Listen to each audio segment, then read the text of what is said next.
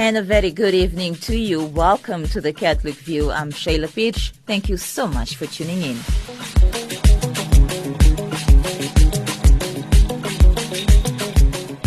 Well, coming up in today's broadcast, we take a look at education. And to do that, we speak to Yvonne Dos Santos from the CIE Thabiso Skills Institute.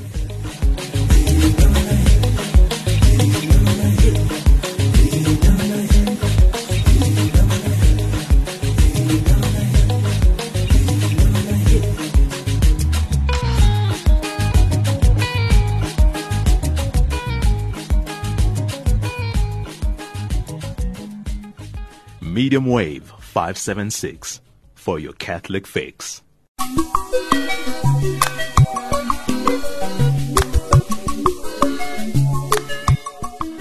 Thank you once again for being here with me on this Tuesday evening. It is the Catholic View on Radio Veritas, and I'm Shayla Pires. Right, Taking a look at education, let's begin with world education. Many generations of school children caught up in war zones or disaster areas face misery unless the world helps to restore their education. Now, that's according to the UN Special Envoy for Global Education and former Prime Minister of the United Kingdom, Gordon Brown. He was announcing a new global education fund on Monday, which will be officially launched at next week's World Humanitarian Summit in Istanbul, Turkey. Matthew Wells has the story. Mr. Brown said that the new fund, called Education Cannot Wait, would provide a lost generation with the first ever humanitarian fund for education in emergencies. It would try and reach a total of 30 million girls and boys around the world, including 20 million who currently have no access to education at all, he told journalists at UN headquarters. He pointed to the 3 million children in and around Syria as the most dire case, but also highlighted other conflict and disaster areas such as Nigeria, Yemen, and Nepal. He said the fund, backed by an unprecedented public private partnership, could be the only chance to save a generation lost to war, child marriage, forced labour, and violent extremism. We are facing uh, a huge uh, crisis for young people, which will deliver uh, misery to many generations if we do not act upon this. But at present, education with only 2% of emergency funding cannot uh, wait unless we deliver this new fund. He said that the UN Children's Fund, UNICEF, would host it initially, and the funds would be raised from more than 100 countries, companies, and philanthropists working together. Given the importance of online access to learning, there'd be a special role played by information technology companies, added Mr. Brown. He said he hoped that Education Cannot Wait would live up to its name and be up and running very quickly. And that was Matthew Wells reporting.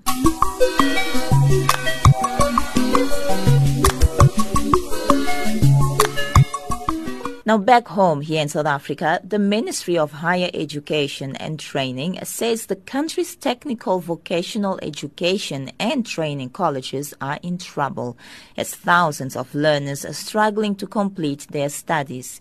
Leading companies are reluctant to offer students from these colleges the workplace exposure needed for graduation. Deputy Minister Mduduzi Manana has met with the mining, auto and hospitality companies in some parts of the country and has urged them to afford students, particularly artisans, a chance for workplace exposure. Non governmental institutions such as the Catholic Institute of Education, the CIE, have also come across similar difficulties. The CIE Thabiso Skills Institute is a support agency for faith based skills development centers.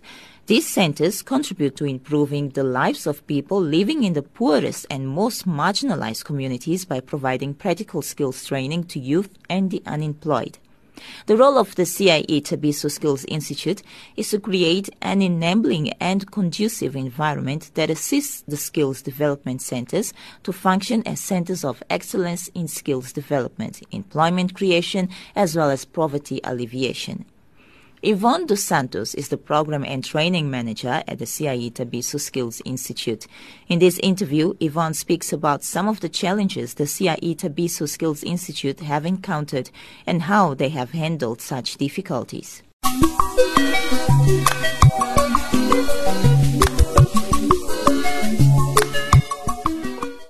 We face very similar challenges with regards to placing our learners into workplaces um, as part of those requirements. Um, the CIE to Thabiso Skills Institute has about 27 centers nationally who run um, programs, uh, skills programs, uh, different skills programs, some of them welding, bricklaying, catering, computers, and at, at, the moment we've been dealing mainly with the welding component, which will uh, which will fall under the merSETA, and we've been trying to place our learners into workplaces, and we found it extremely difficult.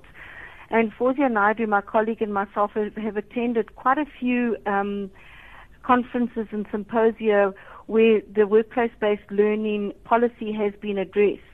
And what we've noted is that it, that it didn't address um, short skills program and qualifications that our learners um, get involved in. So what we did was we, um, the CIE Thabiso Skills Institute, together with the Department of Higher Education and Training, formed a task team to find ways of addressing these challenges. And what uh, what we found was that um, the challenges that we are facing is that it is difficult to find companies that will take on learners due to, due to these challenges. And I'm just going to list them, and I think the TVET colleges will probably find very similar challenges that we face. Both the centre and the workplace need to provide a coordinator or a supervisor or a placement officer that will manage the learners at the workplace. You know, we can't just put them there and leave them. Somebody needs needs to manage them, and most times it's a it's a, a mentor that needs to be appointed who will manage the learner in the workplace. And most companies won't really have that capacity, and we're finding that is a huge challenge. There's the issue of insurance and who's responsible in the event of an accident, as well as a replacement when when machinery has been damaged and who, you know, by learners, who, who's responsible for the payment of that, and those are the challenges that companies come up with. There's labor issues. Staff are employed at a company. The, those staff that are employed at the company feel that their jobs are, in, are threatened because these learners are coming in for workplace-based learning, and they're especially mentored uh, at the company during their time there. Um, and there's also the whole issue of stipends for the learners. Nobody has budgeted for stipends for these learners to get to and from the workplace. So these are all the challenges that we're facing at the moment. And most times the company are not prepared for these learners. And most times the learners are not prepared for, to go into the company. They don't quite know what is expected. So um, after attending these workshops, um, we decided to, in collaboration with the Department of Higher Education and Training, to form a task team so that we could address all these issues. And we, the task team was, was included many role players from industry, SETAs, non-profit training providers, and union representatives. The input that we found from some of the industry that were represented there was that we assume all companies know about this workplace-based learning, and they, they actually don't. And it's important that some that there is somebody when you approach companies that you explain the whole issue of workplace-based learning. So, as a result of this task team, um, a few recommendations were made um, that we need to employ, um, as a CIE Thabiso Skills Institute, a placement officer, perhaps one per, per province, that would make one-on-one um, uh, um, research and contact companies um, in the area, different centres, to take on learners for workplace-based learning. You know, it's no use just sitting on the telephone and asking people. We need to make personal contact with companies. Um, and I'll give you an example. Um, two of our centres in, in the Gauteng area have approached companies, but it was a huge mission to get these, these companies to take on these learners. All sorts of excuses were, were made, but eventually when they were convinced, they did take on our learners and they were very impressed by the learners and some of the companies have actually employed some of our learners even though they may have one or two uh, skills program. But the recommendations as a result of that from the task team were that a full-time placement officer would be around to, to contact surrounding companies in order to place our learners. It was also suggested that a proper preparation for the learner into the workplace needs to be done, and it was suggested that we uh, design and develop three guides, one that would prepare the center manager from our centers, one that would prepare the learner, and one that would prepare the company so that everybody is, is on the same page as to what happens with this learner.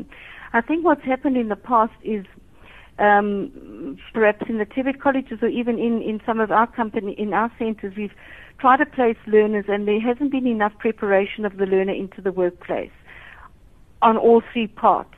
And sometimes the, the, the, learner goes into the workplace, and when the company asks them to do, and we use this as a as a term, sweep the floor, they think that they're coming in just to do welding, and they're not interested in doing those menial tasks that, that any sort of new, fresh person would be would need to do.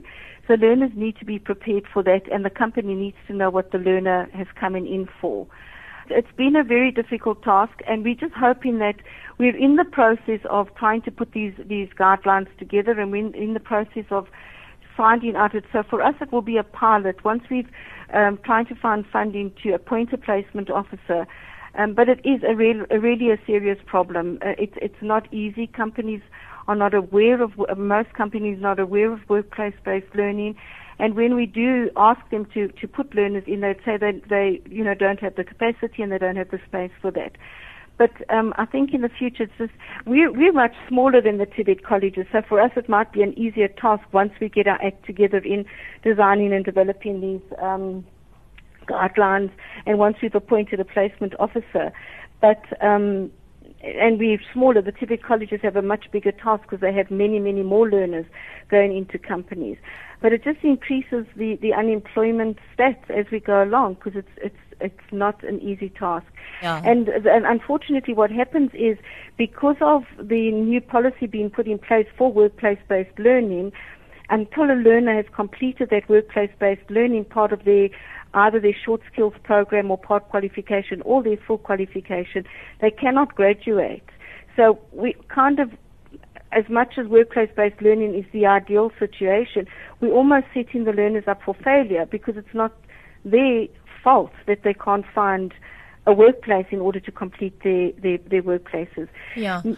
And then, uh, Yvonne, sorry to cut you there, but sure. what would you say would be the way forward? Like you said, for you guys, for the CIE, obviously it's easier because you work with smaller groups. But for most institutions out there who are doing plus minus a similar type of work as to the CIE that uh, with the Thabiso uh, Skills Institute, what would you say should be the way forward? Like you just mentioned now, you have uh, students who cannot graduate without doing their practicals, and at the same time, you have companies who are not aware of how these practicals actually work. Mm. You know, it seems like there's a there's a gap there somewhere. Yes, it definitely seems to gap. We were quite surprised because it was a big company, uh, representatives from a big company that um, attended our workplace-based learning task team forum, and we were very surprised to, to, to um, find out from them that they really didn't know that much about taking on learners for workplace-based learning. And it was them that said that, that industry needs to be made more aware of taking on learners and why they should take on learners. And in the end, it should actually benefit industry because they're getting learners where they don't have to pay a salary, they're only getting a stipend, and the learners are coming in to learn, but they can contribute to the production in their companies. Another thing is um, we always miss out on the. Um, we always think that we should place learners into large companies, big, big industry um, companies, but there's there's a focus as well. Is there's many um, um, family businesses and small, medium, and micro enterprises where we could actually place learners, which will help those small companies as well if they've got help from from people who've been trained. So, you know, my advice as well, or our advice from the kind of discussions we've had at the CIE Thabiso Skills Institute is that we should also look to smaller companies, um, small SMEs that are starting up as well, trying to get their businesses growing, and we place learners there. It will help them with their production as well. So um, maybe it's not that we should look for large companies all the time, that we should also, I think Raymond Patel from um, the merSETA actually said, try and find these people that are are working with, you know, in, in, in on the side of the road, trying to set up their companies in in, in welding and and in their own little shacks in the townships and, and work through them and put our learners there for workplace-based learning. Um, those kind of things. We've just had a had an example at one of our centres where um, Uh, an, an outside consultant was brought in to work with our learners on bricklaying and electrical and plumbing. And they used an old building um, and they were working with them to try and renovate this building. And they used that as workplace based learning. So they actually went into a site and, and renovated a building. So there, there are various ways in which we can do but it does take a concerted effort to find those ways on how we can place learners out of the classroom and out of the workshop into a real uh, workplace where they can get that experience. Um, but it's very difficult because unemployment is high. Companies don't have the capacity to take in learners and taking people to employ. So it's kind of like an ever evolving circle. And um, yeah, the, uh, uh, with us it's much smaller and um, and not as easy. We we're hoping that when we pilot the guidelines and we pilot having a placement officer, it might it might ease the burden of our centre managers trying to find workplaces for the learners. We're just hoping that's going to be the way forward. Well, Yvonne, thank you so much for that explanation. And like you said, unfortunately, there is a high rate of unemployment, especially when it comes to youth. And uh, of course, we also have to take into consideration the fact that people, you know, people who are older also want to secure their jobs and they yes. tend not to want to give the op- opportunity to young people. Yes, so yes, that, that is what we find in, in, in, most of the companies. Yeah. And also, just if, if I can just add on, if you don't mind, mm-hmm. the learners that we deal with at our centers are mainly the learners not in employment, education or training, those dropout learners who have dropped out of school at perhaps at a grade 9 level. Um, but we also have matriculants who have matriculated, but their matric is not good enough for them to gain access into tertiary ed- education. So we're dealing, we, we, you know, we do have matriculants who may have maths and English, but we're also dealing with a lower level. Whereas at the TVET colleges, it might be a different, it might be different. So we, you know, we um, our approach mainly is to small to small businesses. Um, and yes, it's very difficult, and we're just hoping that somehow or other this this will be resolved. Um, it's going to. It's. It's. I think we we all learning in the process. Both the government, the the the, the SETAs, private um, providers, industry. I think we're all trying to learn as we're going along, but it's not an easy task, and it's it's it's a huge pr- problem that we have on hands um, at the moment, um, and we just need to find ways of resolving it. We're trying our best to do it as best we can as the institute and with the centres that we work with. Thank you so much for your time. I look forward to talking to you more often. Maybe okay. next time we will take a look at retirement packages because that also plays a big role. People don't mm. want to let go of their jobs because most people do, do, not have a retirement plan. So they That's have to right. work yes, up yes. until the last minute or the yes, last breath. And hence, uh, we're not really making space to accommodate the younger generation. Mm. Mm. So, yeah, those are things that uh, perhaps uh, need to be looked at as well. Yes, those, definitely because we have found, and even when we did a little bit of a survey recently of um, with our placement officers on the, the problems that they're having, are these real problems that I've just spoken about now. We put in the, we put the learners there, and it's and it's they do have to have a mentor if we put them in the workplace for that learning, and then employers employees in the, that company uh, really are not happy about that because this learner looks as if they're getting special treatment because they have a mentor and they feel that they're going to take over their jobs because they've been trained there.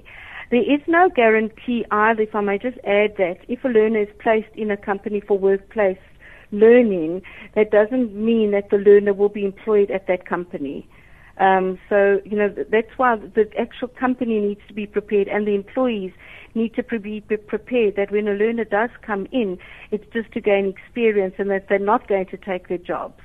So, um, you know, those are things that we need to, it's, it's a learning curve for everybody. Um, and, and those are all things that we need to understand about preparing learner for that workplace. And the learner needs to know as well that when they go in there, it's just for experience, but there's no guarantee of a job after that in that company. Certainly, certainly. So true, so true. We need but to be aware of that. That's right. And once they've graduated and they do have a SETA a statement of results, it gives them a better opportunity of gaining employment at another company or perhaps at that company. Yeah. But it just gives them, if they're finished and they do get that workplace-based learning, they then complete their, their qualification or their part qualification and, and receive a SETA um, statement of results. That gives them a better opportunity of finding a job at a workplace afterwards. Yeah, well done. Well, thank you so much for that very informative chat here. We certainly learned a lot, and I hope uh, more people will become more aware of what needs to be done, especially to when it comes to their young children, uh, children like you said who have passed matric but didn't qualify for varsity or tertiary education, or even the underprivileged child that That's also right, needs an are the learning opportunity. Yeah, that's yeah. right, yes. Yeah. All right, Yes. Yvonne. Thank you so Thank much you, once Sheila. again, eh? I hope I've answered your questions, and yes, we, we, we would be prepared to, to talk to you more about, about the, all these challenges that are facing the unemployed youth. We're just doing the best we can to help them find employment.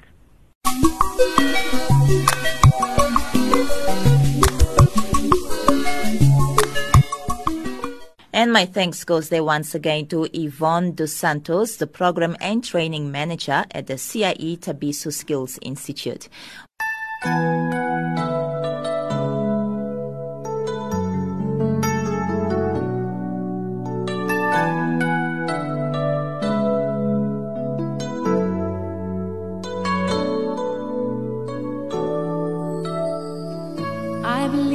Children are our future. Teach them well and let them lead the way. Show them all the beauty they possess inside.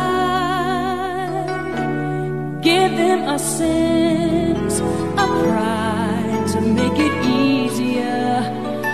Let the children's laughter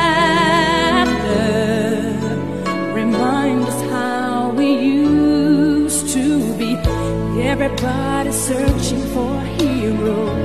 People need someone to look up to. I never found anyone who fulfilled my needs. A lonely place to be. And so I learned to depend on